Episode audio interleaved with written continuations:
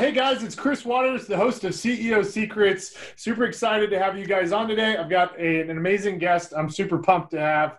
Um, her name is Janae from Colorado Springs, who uh, her and her husband also have a real estate business in Colorado Springs, and she's a, an expert on the recruiting and selection process. Janae, thanks so much for being on. Thank you so much for having me. I'm excited to talk about this today. This is one of my favorite subjects on the planet. So thanks for having me today. You know, I've read. I, I hope we can share some books because I've one of like two of my favorite books right now around the recruiting and selection process is one called The Rare Find by mm-hmm. a guy named George Anders, and the second book, which came out recently, is called Culture Code. Um, which is I don't know if you have you read Culture Code yet. I've not read Culture Code. I know Rare Find. It's a great book. Um, kind of an old one, right? Old, yes. Old, yeah, it's been around. It's been around for a while.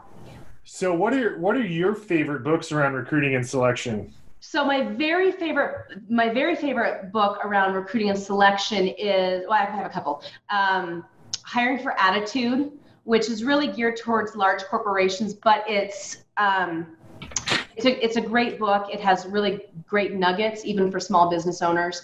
And then I also love Work Real, uh, Work Rules, um, which is about the recruiting process that app um, that Google went through and has gone through, and that's that's by the former um, HR head at Google, which he started a new company now. Um, those are two of my favorites. The book I'm currently reading is called it's a textbook. It's called Judgment in Managerial Decision Making for um, behavioral economics, which is something that I love to study psychology and behavioral economics and why people do what they do, which becomes imperative in the recruiting process to understand people psychologically. So that's the book I'm right now reading. And I always have to look at it because I'm, it's seventh edition and it's actually the textbook they use in organizational, organizational behavior in several um, um companies and several uh, sorry um, graduate programs so. I'm literally writing this stuff down. So i'm so sorry. I did a horrible job of like introducing you. All i can think about are all these questions. So like i spent all this time like putting all these questions together because like i just wanted to hammer you with so many questions and I, I did a horrible job like asking you to introduce yourself. So before we go any further um, i gave a, a, terrible introduction of you. Why don't you tell um, our audience um, a little bit about your background um, you know how you end up how you got in real estate about you. Have a, a consulting business where you help people with the recruiting and selection process. Um, walk us through uh, you know give us the uh, 60 second version a little bit about you Okay, so uh, my name is Janae Daniels. I started in hiring and recruiting for large corporations about 15 years ago. And um, my husband and I got married. Um, I worked for Manpower International there in Austin, Texas and I left that um, top school for a little bit um, because I kind of got burned out with recruiting. Um, and then my husband and I met and married. He's from Colorado Springs, so we moved here. Um, he so his story is a little bit was sad at the beginning. He got into real estate in 2003, and he had a, two kids and a little um, and just started real estate. And um, a month after he got into real estate, his ex-wife said, "I don't want to be a mother. I don't want to be a wife. Have a good life." Um, we met three years later, and um, actually two years later, we got married in 2006. I came up here and uh, relocated to Colorado Springs. So in 2009, he was working so much that I. Um, I said to him, I said, I feel like you need to hire somebody. And he said, I tried that twice and it was a nightmare and it was terrible and blah, blah, blah. And I'm like, and he's like, well, what if we can't afford it? Like, I'm not, you know, he was at this point, he was selling like 50 homes by himself. And good. I said, yeah, he was doing, he was doing great. And I said, I can take care of that. So without telling him, I posted a job ad, I screened candidates, and then one day I'm like, okay, so here's the deal. I have two candidates for you. You're interviewing them tomorrow. I put it on your schedule. You get to pick one. And that's how it started. He was like, what? Oh my gosh. Um, and so I said, don't worry, it's just part time. Well, within three months, we had to um, move them full time. A year later, we brought on our first couple buyers agents. Um, and and even though I had all this experience in the past with working um, in recruiting before, what I found was like there were there were not the resources for small business owners that there were for large corporations. And so I, that's when I started studying and researching and trying to understand the recruiting process and how do you weed out really terrible human beings that are mean and toxic because that's why most people are fired. It's not because they don't have the skills, it's because they're 89% are fired because they're toxic, they gossip, they're entitled, um, they don't work very hard, they're lazy. Um, and so, um, so I started going, okay, so how do we keep our team members good and it was kind of like our process has kind of been like watching the sandlot when they're trying to get the ball back and sure. so they start by you know simply and then suddenly they're like trying to go over the fence and then they get out tinker toys and that's what happened with our recruiting process. And in the meantime, I'm, I'm doing hundreds of hours of research to understand uh, psychologically what happens when you hire and how does good retention look and, and what's going on and and and i've done by this time i've done thousands of interviews not just you know from my prior experience but then also doing interviews with our with our team members so long story short before I knew it, I wasn't just helping our team, I was getting calls from doctors and dentists and veterinarians. And so I work, uh, my company is called DIY Hiring, and we essentially consult with very small business owners, the zero to 20 employees, on how to hire for retention, how to hire for keeps. And so, um, and because Jason and I are married, I continue to hire for our team. And, and over the years, I developed um, what I call the, the Daniels hiring process. So it's our process to hire so that we hire for keeps. And in some ways, it's very unconventional um, with particularly in the real estate industry on, on hiring because I found that in real estate, again I, I hire for multiple industries and i consult with multiple industries but in real estate i hear the same bad information being repackaged, repurposed, and resold a lot of times by real estate coaches. And I'm like, oh, that's terrible information. And you're going to burn people out and you're going to burn and churn people. And you don't you don't want to do that. You want to be able to hire so that people stay long term. And so over the years we've learned okay this is how you hire for retention and this is what you do. And yeah so that's what i do that's who i am yeah great well let me let me ask you some questions so in in the real uh, i'll just share with you a little bit um, of what i experienced building a real estate team in austin is like finding w2 staff Mm-hmm. operational staff was a lot less difficult than yes. hiring salespeople. Mm-hmm. And there's a lot of things you could do the interview process, you know, reference checks, um, you know some practical applications. You actually have them do as part of the interview process which helped us improve things. Um, but you know the, the, interview process itself prior to actually giving them an offer letter i always say is a bunch of bs for salespeople because you don't actually know who's going to make it until you see them in action. And so one of, one of the things um, i took away from the book the rare find by George Anders um, when he studied all these you know elite organizations. Uh, actually, the the story that was very inspirational to me was when he talked about Teachers for America and how she set up a mock classroom as part of the interview process. And so, um, and and um, yeah, and then beyond um, beyond uh, Teach for America, a lot of just you know really high level organizations. Um, you know, even once you get accepted into the organization, uh, there's you know this continuous like vetting process. Like you're not actually an associate of the company until a certain amount of time has passed and you've hit certain milestones. And a lot of times those milestones aren't even production related. Um, and so it, you know, my my my uh, our process and theory and and what we execute implement on is um, uh, kind of what we call the extended interview process, which is 90 days after we hired them, and you know we're looking for you know key specific things in those 90 days. Um, uh, what's your what's your philosophy? I, I, what's your God, there's so many questions I want to ask you. I don't even know where to start. so what what's your um, what's your philosophy on the um, you know, just from the front of the funnel, like getting people into the interview process. Let's just start from the beginning. Like at the front of the funnel, like get as many people in the funnel, right? And then like what's the logistical process there to get them to a point where you're giving them offer, and then what's the logistical process after you give them an offer? Like you know, after you've said, "Hey, come on board," what are you doing after that? To walk okay. me through the walk me through the logistics. So let me walk you through the whole process. This is what we do, and I do this for for every company, and this is what I tell companies to do. Um, so first of all, I have to, t- and I tell people, like it's in our job ad, right off the bat, our process is super long um, because that length enables you to really see the candidate and weed out people who are going to ghost you and weed out people who are really not interested so that's the, the first thing is i tell and i tell everyone like your process has to be long so this is what our process um, i post a job ad and actually at this point um, we can I? I'm gonna be. I'm gonna interject a lot because I'm gonna have a lot of questions along the way. So don't take it the wrong way. Um, so you post a job ad. Is there any special messaging you get to attract talent from like a marketing perspective to attract people? Like, what do you put in the headline? What do you put in the body?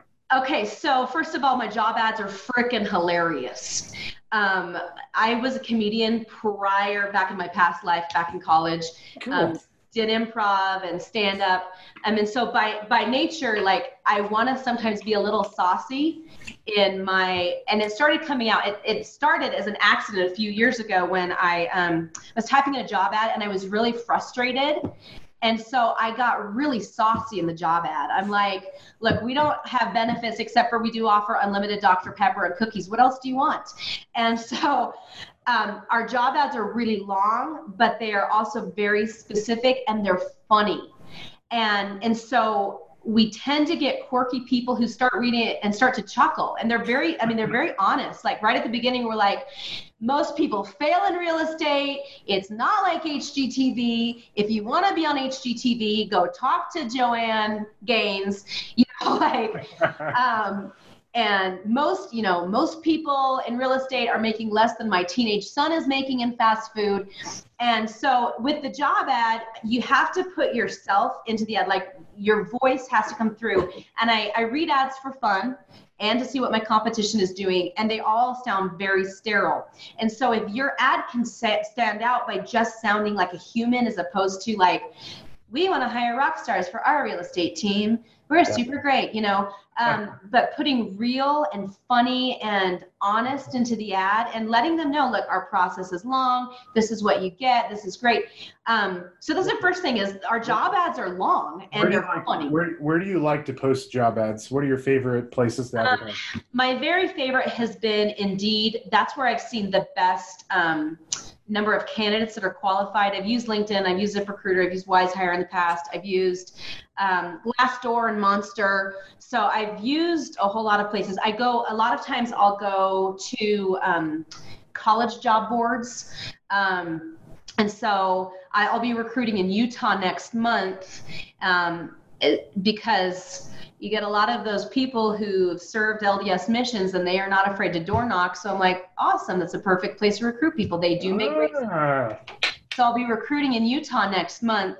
Um, and so I've, you know, um, within the next couple weeks, I'll be going to the University of Utah um, alumni site, the career services at BYU, career services at Utah State. Um, and so I go to local um, colleges and universities as well. But as far as like to get to the general populace, I use Indeed. I get the best return on my investment with Indeed. What, what would you do if, let's say, you were working with a team that was located in a market where there's very few agents? Um, so it's actually a very lucrative market for agents because there's not an abundance of them. Um, what what would you do when you know you just got a small pond to fish from to find and locate agents to join your team? Like how, like what would you tell um, what would you tell that person to do if they're just like massively struggling to find talent um, because of that small pool? Okay, so a couple things. First of all, they need to look at their compensation and, and they need to look at their what their value proposition is. What are what are they giving um, that people would want to draw people? First of all, second thing is they might start wanting to look into other industries and start um, poaching people mm-hmm. um, from other industries, but then also they may have to recruit outside of their town, especially if, they, if you're in a small, like a very small community, recruit outside of that community and you're going to have to sell that community. You know, why is it that you want to live, that mm. somebody would want to live in this little community and what would be the benefits and what will you offer this person? Um, not just monetarily, but um, emotionally and um, within your within your company because most so a study just came out two months ago by Deloitte um, on millennials in the workplace. And the number one thing that millennials are looking for, which they're going to make up half the workforce next year. Um, and so, one of the things, the number one thing that they're looking for is to be with a com- company that they can trust, that that the, the company is going to do the right thing, which most people don't realize. They think that millennials want ping pong tables, which is not what they want. Um, and so, if you can have a set up a culture in your company where they can trust you, um, and then you really sell that and let them see that, and as well as make it monetarily um, uh, enticing for them, then you're going to be able to draw people. So what? So in the real estate space, you know, salaries for salespeople is not very common. Um, in the real estate brokerage space, would you encourage somebody to offer a salary to attract somebody in? You could. I definitely talk to an attorney about that while you do it because there's all sorts of laws around you know w2s versus 1099s um, with each state mm-hmm. one of the things that we've done for our team because now i don't do a lot of recruiting like i don't have to go out and solicit business is that we offer um, our a paid we, we call it a paid working interview. So we go through our long hiring process um, which we might circle back around to what that looks like.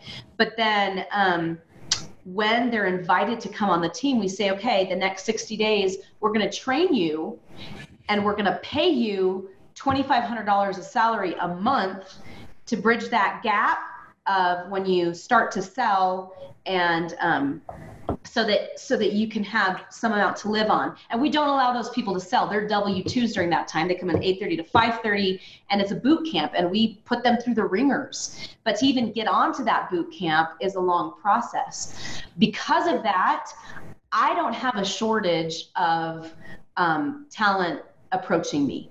Um, right now, I don't have any job ads for our team. I'm about to post some next week, but I've already had people start calling and saying, "Hey, I've heard about your team. Um, I, would like to get on for your next boot camp, which is coming up in November, and because we have boot camp going on right now. Um, so the, the next one is in November, and so people are like, "Can I? What, what do I do? How do I start?"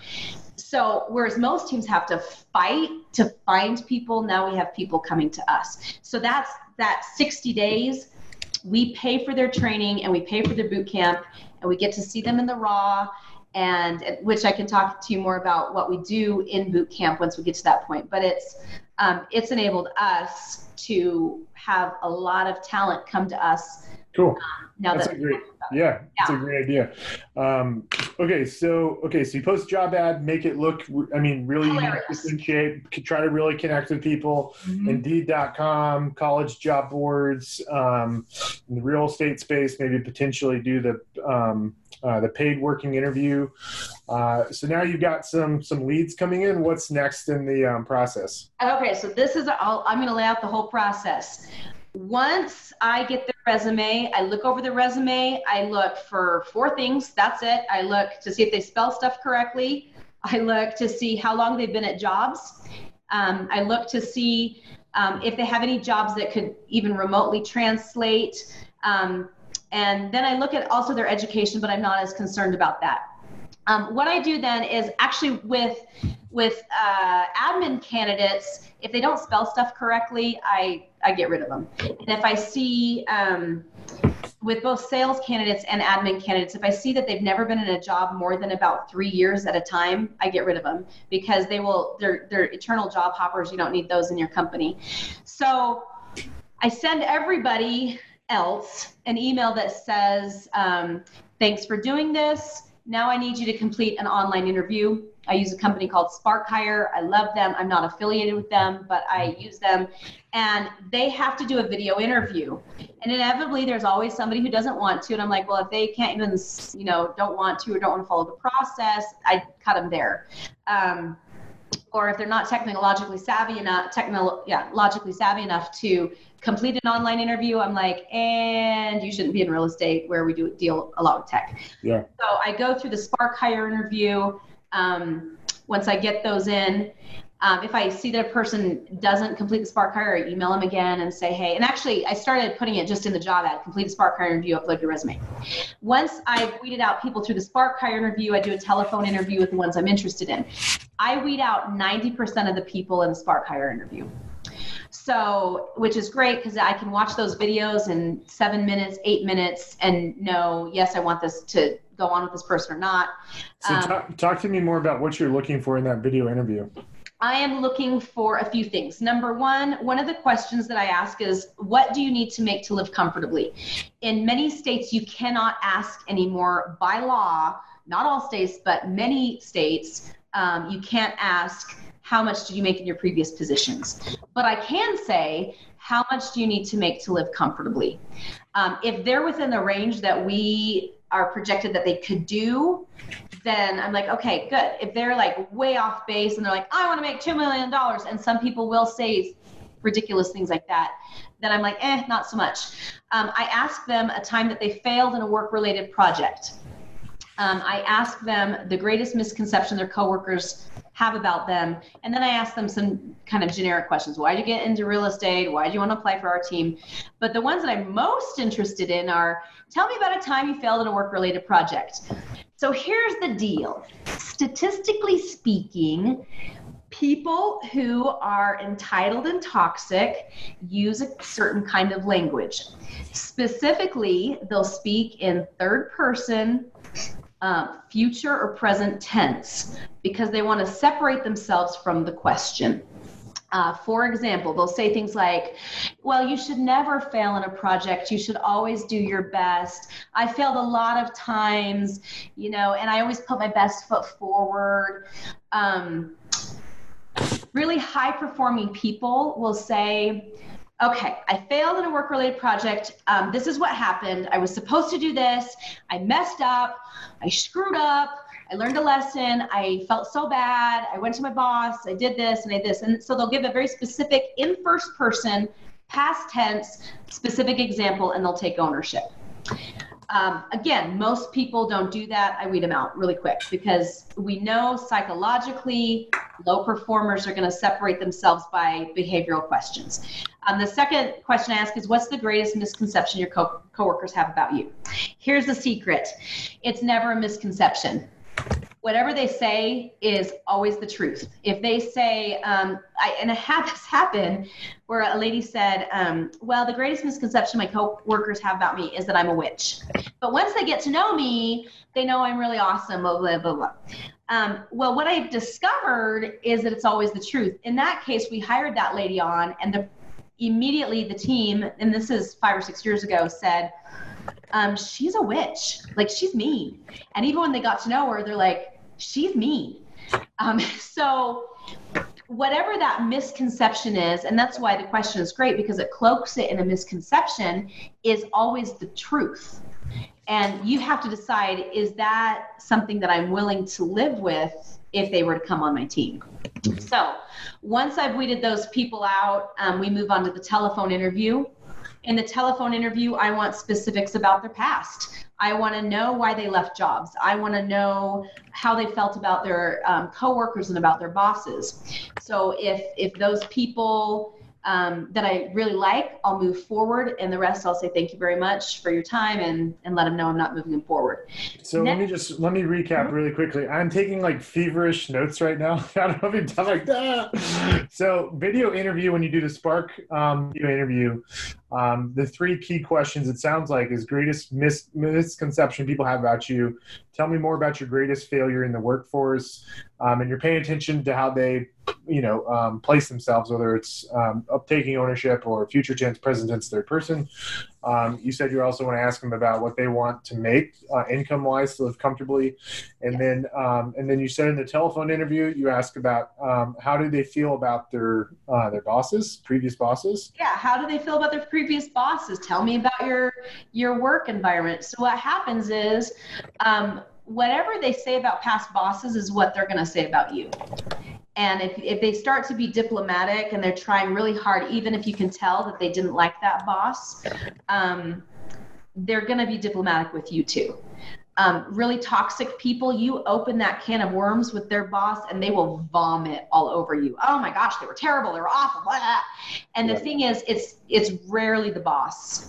It's usually the person. So what about when you ask them the question, why did you leave their job? What are you looking for? Um, I want. I'm looking for honesty, and so I'll ask them point blank: Were you? Did you quit or were you fired? and why did you quit? Why were you fired? Um, and so, because I want to hear, are are they? Do I hear honesty? Or are they trying to avoid the question? Um, if they're trying to avoid the question, then there's probably a good reason that they were fired.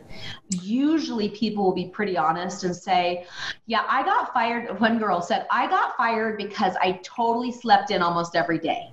Wow. And I'm like, Okay, thank you for letting me know that. So, what would you do if someone said that? You're like, Oh, thanks, thanks. Um, I finish up, you know, I just finished the interview. I'm, I always try to leave people really um, positive um, because I don't know if I'm ever going to meet that person again. And I want to leave people better than I found them. So I usually am like, thank you for the interview and talking with me. And I, and I finish up the rest of the questions and then close up. I usually shorten them, but um, I finish up and I'm like, okay, well, thank you. I'll let you know in the next day. So um, yeah, so that's what I do.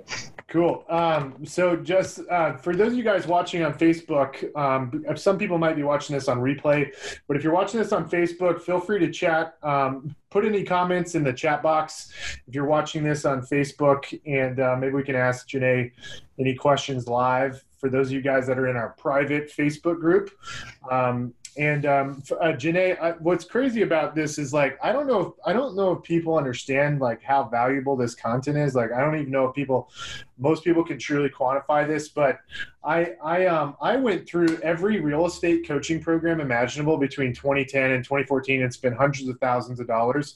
And um, I, I hired somebody outside of the industry that was a leadership coach for some Fortune 500 CEOs and the, the guy said to me, he said, Chris, 80% of your success is predicated on your ability to recruit and select people.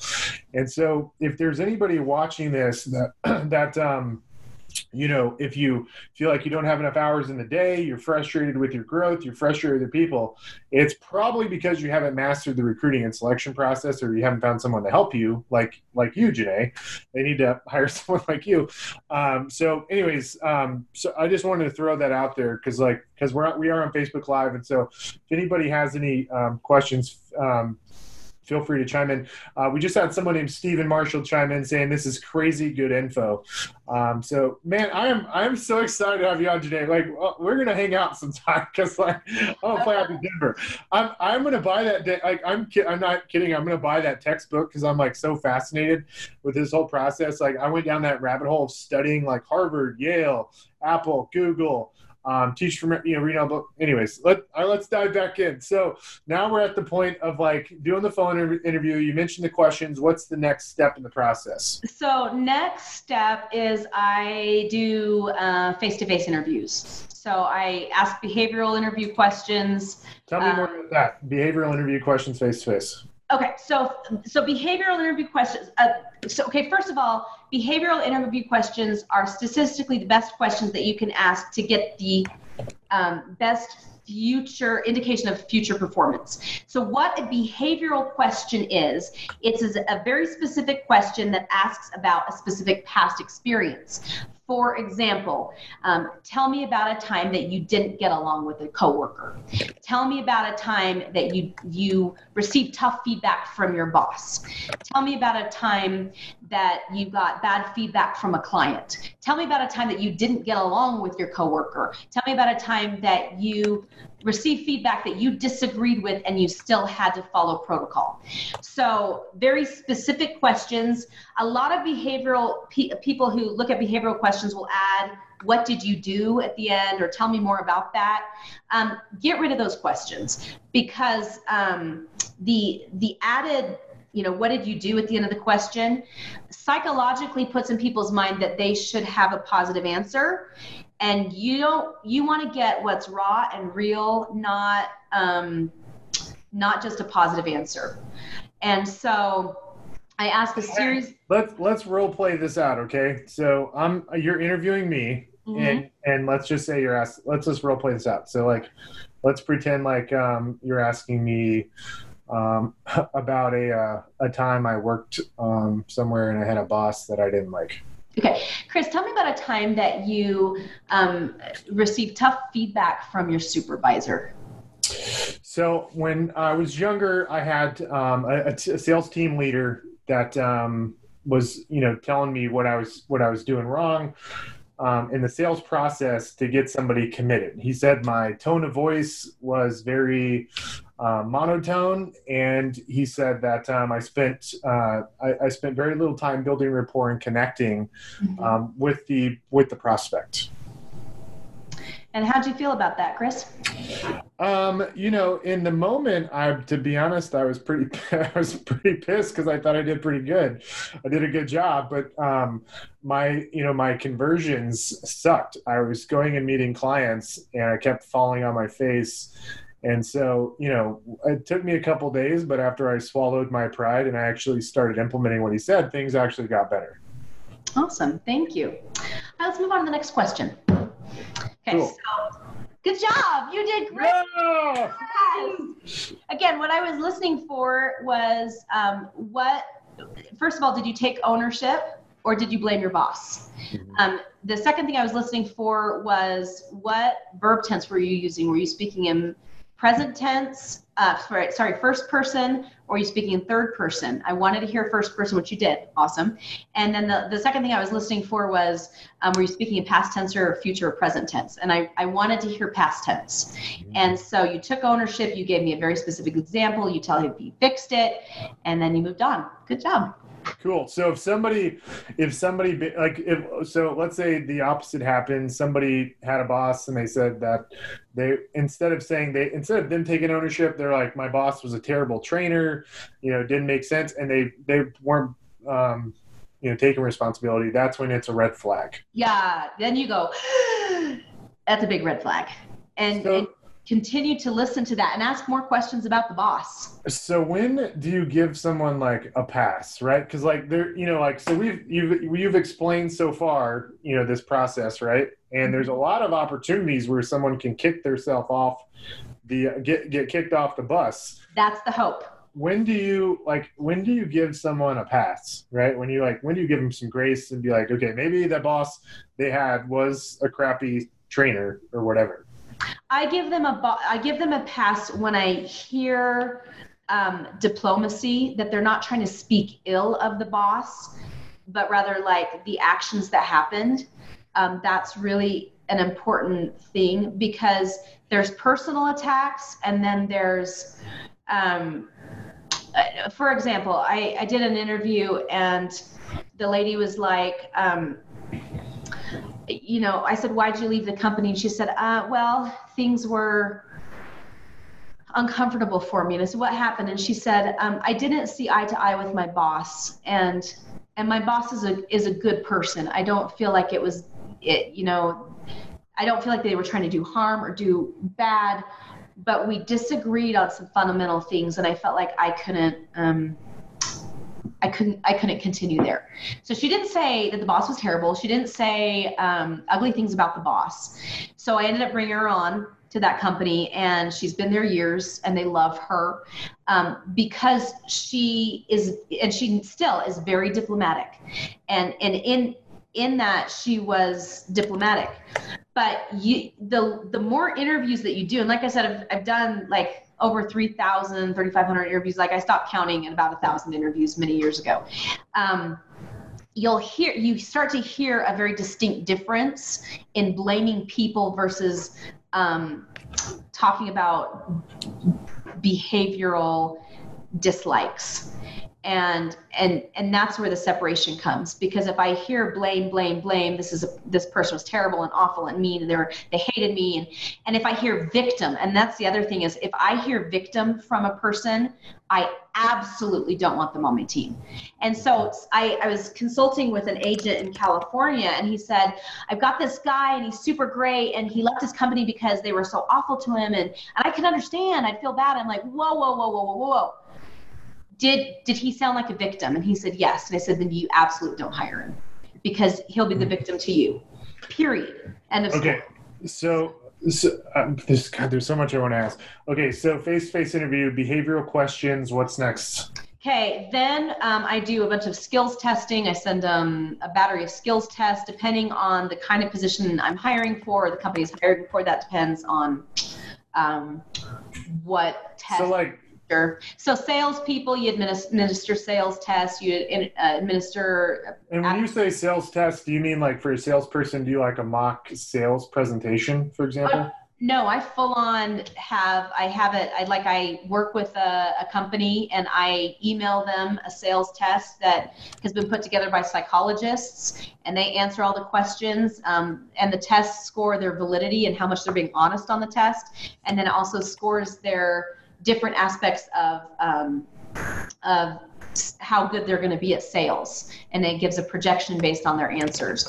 Um, and i also send a personality profile. Okay, so that's one of the questions I want to ask you about personal profiling, but also regarding the sales test, we can just lump those in.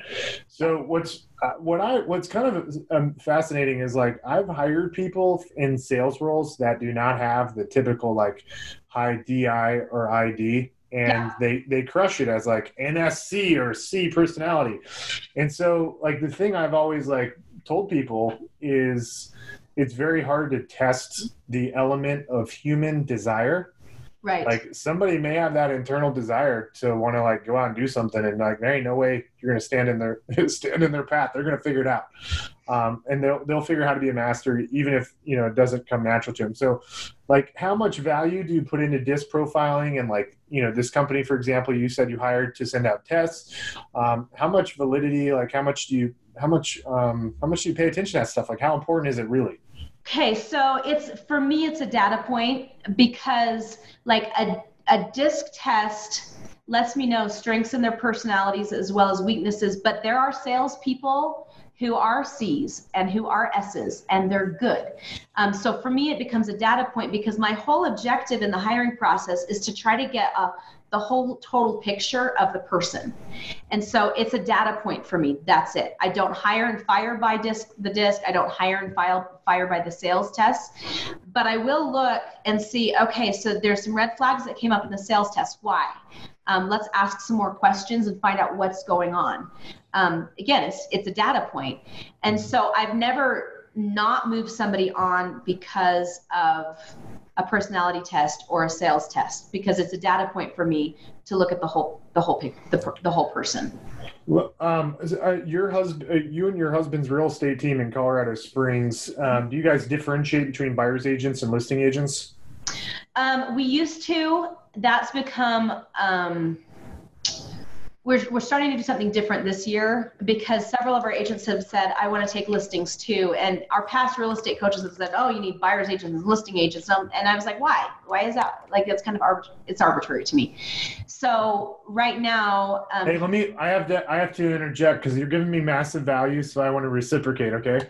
So my, my like mission statement in the real estate industry is to help create clarity for people um, when when they're brand new as agents and help them understand that it's my opinion that there is a, a clear uh, career trajectory so mm-hmm. like the thing corp like the thing corporate america does really really well is they develop a really clear yeah. um, corporate ladder that people talk crap about right? But like that ladder is what what that ladder is what helps develop people to right. you know build these massive organizations. And so there you know in my mind there is a ladder from a career trajectory perspective. Um, and so the, the, our philosophy is like you know buyer uh, when you're brand new as an agent there's three basic skills you have to master. One is inside sales the inside sales component. Two is the outside sales component face to face and then third is being a market expert so knowing contracts etc and and then you got the buy side and the listing side and they're different contracts and there's right. different processes and so you actually start um, if you start an agent off on the buy side one the contracts are typically in favor of the buyer so it makes it easier to get them out yeah. and um, uh, you know the, the buyer isn't actually um, paying anything out of their own out of their own pocket um, and buyers are much more forgiving um, through that process. There's not as many expenses we have to outlay um, when you're working with a buyer besides driving around. So it's it's like these are um, you know it's great to work with buyers and physically drive around and like get to understand the market and learn how to like work, work a pipeline, etc. So, anyways, my little advice is like I know um, so but I don't know if you know I'm not I'm not in the coaching industry. We have a, a CEO masterclass, awesome. but I'm not I'm not um, in the coaching industry. But my you know I I I don't know why other coaches recommend it this way, but my opinion is you start people off as like, hey, buyer's agent. Then, if you want to become a listing agent, and you can also do both sides if you want. And then the next step is a leadership development program to get into like a leadership opportunity. I mean, that's kind of the the career trajectory path in my mind for anybody in um, real estate brokerage. So, so and that's actually how we currently do it is, and that's why. Um, uh, in order to come on the team, like through after they've completed boot camp, they have to be a buyer's agent for at least a year before they're introduced to listings. Cool. Okay. And so, but um, we have buyer's agents that are like, I don't want to give up working with buyers and I still want to do some listings. And that's where we're like, why not? Let's let them do it. And they, they've done a good job. Um, we have a couple agents that are like, I solely want to do listings once I graduate from being a buyer's agent. And, and so um, Jason's training those people to be able to do that. And so, um, and then of course we do, we also have that the leaders we don't have a leadership course if you will but um, we are training our people up as we go to mm-hmm. For leadership roles and several of them uh, are assigned as mentors for the agents that are in boot camp and so we cool. we teach leadership throughout the process awesome. so yeah. yeah. Yeah, we're on the same wavelength as far as that goes. So, so on so the back so back to the logistics of the um, selection process. So yeah. talk about face to face, the behavioral stuff, the disc profile, um, just data points, sample um, the sample. Uh, excuse me, the sales tests. Um, tell me what's after. Tell me the next piece. So next piece is they have to interview with our office manager. Now for new agents that are like building a team, you'd have them interview with um, somebody else in your office if you have other people in your office, or you have um, vendors, people you trust, even a spouse interview the person because you want to get different eyes on that person. You want to get a different different perspective on that person. Our office manager and i have very different personalities. Because of that she sees things differently than i do and so sometimes i'll be super excited about a candidate and they'll come in and she's like I did not like them. Yeah. So, so she asks her questions, gets to know them, talks to them about the position. After her interview, we have our lead buyer's agent um, interview them. Again, if it's a new team, you get somebody else else's perspective. You guys do that at the same meeting. You do like the. Um, we separate them. Again, oh. we want to separate the process because a couple things happen. The longer the process is, number one, the more emotionally invested a candidate becomes in the company.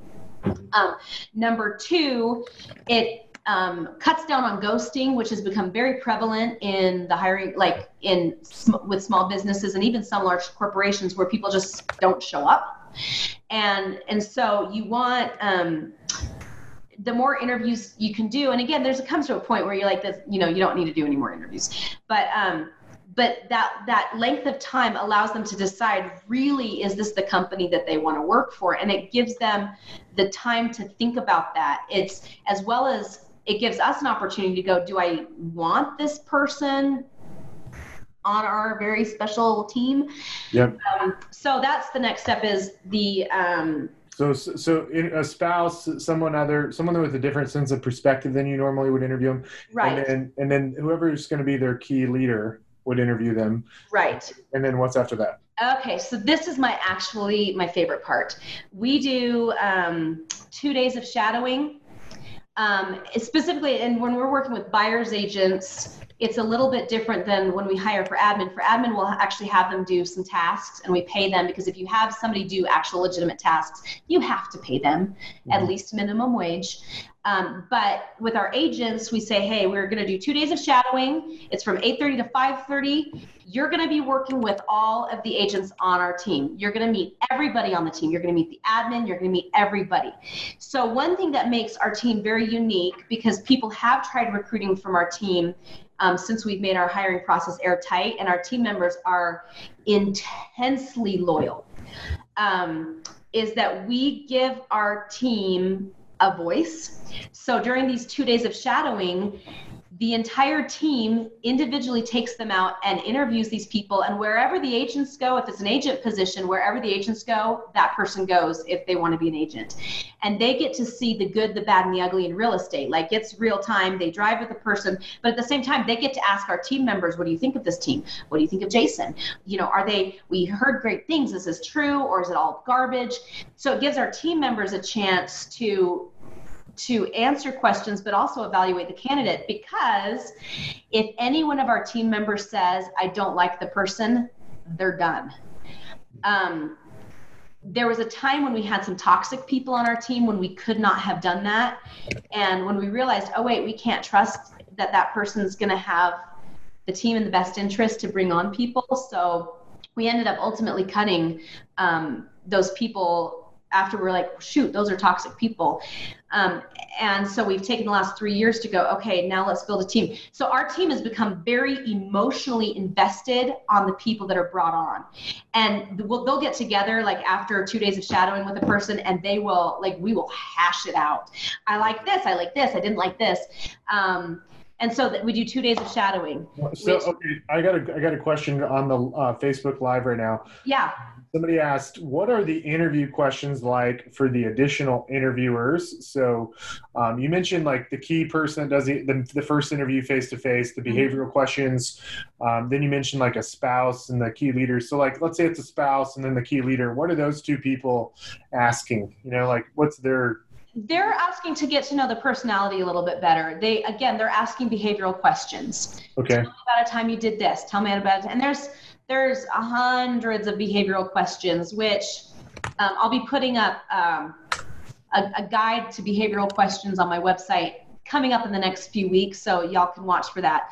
How, um, how do you train these key hires on the like understanding what to look for in these behavioral um, interview questions. Like how do you like for example if you like to have someone on your team facilitating this like they need to understand like how to ask the behavioral questions like the list. Yes. But then they also need to know how to digest the information. How do you train them on digesting the information to make a good decision on you know like whether they should recommend or not recommend that person? Well you walk them through it right right. I sit down with my team. Granted we've been doing it for a long time so they they know it naturally. But at the beginning, I'm like, okay, first of all, these are the questions you're not allowed to ask legally. Mm-hmm. Um, and then this is what we're asking, and this is what I want you to really listen for. Um, but after each interview, they debrief with me and they said, this is what they said, and this is what I think. Um, here's some things that I felt like they weren't saying. Um, and so you just like literally, like I just told you, okay, you're going to listen to first person past tense. And I want you to listen carefully to the language that you're using. Listen to if you hear victim, listen if you hear, you know, to hear if you hear these different things. But they also have their own, you know, things that they like to interject. Um, when our lead buyer's agent interviews, she's like, I like to ask them, you know, are you ready to put in 70, 80 hours a week, you know, and let it get ugly. Mm-hmm. Now, when we get to the shadowing there's no set um, set of questions that the, the, the agents or the admin ask. They just get to know the person. They're just shooting the breeze. So after the sh- so tell me what happens after the two days of shadowing. What's the next step? So next step is I do nine reference checks. Um, I do reference check three reference checks with um, past supervisors, three with coworkers, and three with subordinates if they have any. If they don't, then I want more coworkers and supervisors. Um, so if everything th- checks out with those, go ahead. So three coworkers, three past supervisors, and three um, subordinates or um, more supervisors. You said. Mm-hmm. If they don't have subordinates, they've never you know, uh, had to supervise anybody, then more supervisors and coworkers. Okay, cool. So they passed this point. What's after that? Then they interview with um, Jason and he sits down and i have to say like bef- bef- in the very beginning of the interview process in the telephone interview I go over commission splits right at the beginning, and throughout the process, I remind them these are our commission splits. This is what we do. This is why we do it. So I, I set up the expectations right off the bat. I tell them, like in the telephone interview, your picture will be on nothing but your business card. Jason's name is on everything. Jason's the brand, you know. So they know that from day one what to expect. So there's no surprises um, when they get to the end. Um, I go over the, again telephone interview. These are the commission splits. This is what's expected. This is what we do. This is how we do it. Um, this is how long our interview process is, and it's What- long. It'll take two months. So by the time they get to Jason, um, they they really are just getting to know him as the CEO and the team leader and and everything. So and then me. it goes into specific numbers of this is what again is again these are the commission splits. These are where our lead sources are. This is how much the splits are from these lead sources versus this. So um, he Um, gets let, let, me, let me interject. So, okay, so this process up until this point of meeting Jason, for example, have they been getting paid or not been getting paid the twenty five hundred per month? Oh no, They haven't been getting paid yet. Not yet. Okay, no. got it. So, how long is this process that we just described? It's um two months. two months. I can do it. I can do it in a month. Um, it averages about six weeks, but working with everyone's schedule and just taking the time, it, it lasts about two months. And I tell people that up front, it'll take about two months. And some people are like, I can't go two months. I'm like, that's okay. There's lots of other teams. We wish the best. Um, Okay. Um. So what?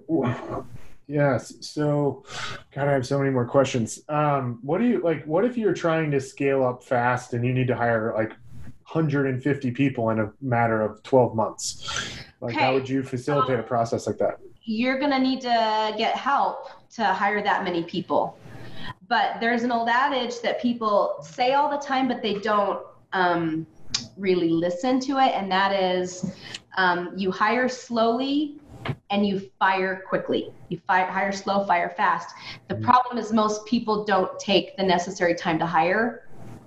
And so if you're going to need to hire that many people that, you know, in 12 months, you're going to have to get recruit help to hire that many people. So, but you're still going to want to take them through two months, Chris. If Yeah. you want people, if you're hiring for retention and not just to fill a position, then you're going to need to take the time. Now, I have had one of my clients was able, like, squished it all together in two weeks, but it was really stressful for them to cr- like crunch it all in two weeks. Got it. And Okay, by so the way, the top companies with the greatest retention take anywhere from two months to nine months to hire somebody. wow, two And months they'll to go nine through- months. One, the the company that has like the highest retention rate um, does 25 interviews with people, and it Who takes is nine who years. is who is that? Who has the highest retention rate? It is a it is a hotel chain, and I can't remember off the top of my head. Is that that one based out of San Francisco? They wrote that uh, amazing book. Um, God, I forgot the name of the book. Um, and it's like some weird name for the hotel. Yeah. Oh, okay. So- I, I, I forgot the name of the book in the hotel, but anyways, um, co- cool. And what what um, So what's Okay, so- next? what's that? Yeah, what's what's after what's after Jason meets him? What happens after that? So my second favorite part of the interview process is um, Jason and I take their them and their significant other out to dinner. We do this for a couple reasons. Number one, um, we want to see if significant other is crazy because if they are, you're hiring crazy. And number two, we want to see how um, we want the spouse's buy-in. We want their opinions. We want them to be able to ask questions. Um, our, I know everybody's spouse on our team, or their girlfriends, or boyfriends, or significant others. Um, I know people's kids. What if they're single? If they're single, then we just take them by themselves. Um, something beautiful happens when you break bread with people and you see them in a different light and they're able to relax a little bit and laugh. And there's something about eating with a person that just kind of bonds you to a person just a little bit. And so we, of course, pay for the dinner. Um, and if everything checks out with their spouse and they're they're a halfway decent human being, then we offer them the paid working interview, which is 60 days. It's intense, it's hard. We tell them it's intense and hard. We say 50% won't make it through. And by this time, if I've gone through 200 applicants, I'm lucky if I bring on two of those people. Again, we become very, very nitpicky about who we bring on. So we don't have enough time to dial into the um, paid working interview part. And I mean, I don't. I think if people are watching this and they need help recruiting, they should seriously consider hiring you. Number one, and two, I guess they'll have to figure out how. Oh, looks like we have a, a guest on here. Um, hang on one second. Um, so uh, if if they need more help, they should reach out to you. But um, yes, which I do have something free they can download. So the so the paid working interview. Um, how many like if you hire five people to go through the paid working interview, how many of those how many people will make it through the paid working interview if you if you get five? Half. Half. Okay, so half of the paid interview. Okay, mm-hmm. got it. So our goal is to find the diamonds, and there's. I heard a real estate coach say buyers agents are a dime a dozen, and that's true. The problem is really good buyers agents are like diamonds and you want to find the diamonds because they'll stay they'll they'll give you their hearts and they'll work their tails off and they'll do awesome and that's what we're looking for i don't need a million haphazard crazy people who are going to create talk, you know, a toxic environment in our little company. Let me ask you a quick question. So, do you feel like through this process, um, before they get into the working interview, you can find someone that's a good culture fit just based off this process alone? Absolutely. That's my whole intention is to look, are they a good culture fit? And do they have the potential to have the skills to do it? And, Which so then in, in the actual working interview process, why do half the people fall off? What are the reasons? Because it's the, because they say it's too hard. Um, and seriously, oh wow, I didn't think real estate would be this hard. And during that time, they're not even showing houses; they're just cold calling, and then we turn them on to warmer leads and then hot leads. Um, but we know the process works because by the last week, our hope is that the the appointments that they set up are for themselves for when they graduate from boot camp or the paid working interview. And and that's what we've seen is people hit the ground running. We had our most recent boot camp graduated in April we had three, all three graduated. Um, because again, we're very methodic about who we bring on, how many we bring on at a time. And of those three, two of them um, put two people under contract the first day that they hit the ground running as agents. The other one took a week. Um, so we know it works and they're killing it. They're doing awesome. Um, so we know it works. So that's what we do. So we're we're it's right at an hour, um, and we could probably go on for longer. But what? Tell me how people can reach out to you. How can they get more information about you? What do, what do you recommend? So I'd love to give you, if you want a free download of the whole process. Um, and I don't go in, in the in the download. It doesn't go a great deal into the the boot camp part, but it is um, www.diyhiring with an S com. Um, again, DIYhiringsolutions.com. That's a free download if you'd like to know um, the Daniels hiring method and how we hire. Um, or you can go to my website, um, www.diyhiring.com. I have a, a, course coming out on, on how to hire. I can consult with you and teach you how to hire and teach your company how to hire the process, or I can do it for you. But um, yeah, I'd love to help you out any way that I, I can because um, you're my people. So cool. Well, thank you so much for being on. This has been absolutely amazing. And um, God, if for you know, for anybody watching this that is you know uh, a small business owner and an aspiring to be a CEO and have a business that can you know largely operate without them being in the business.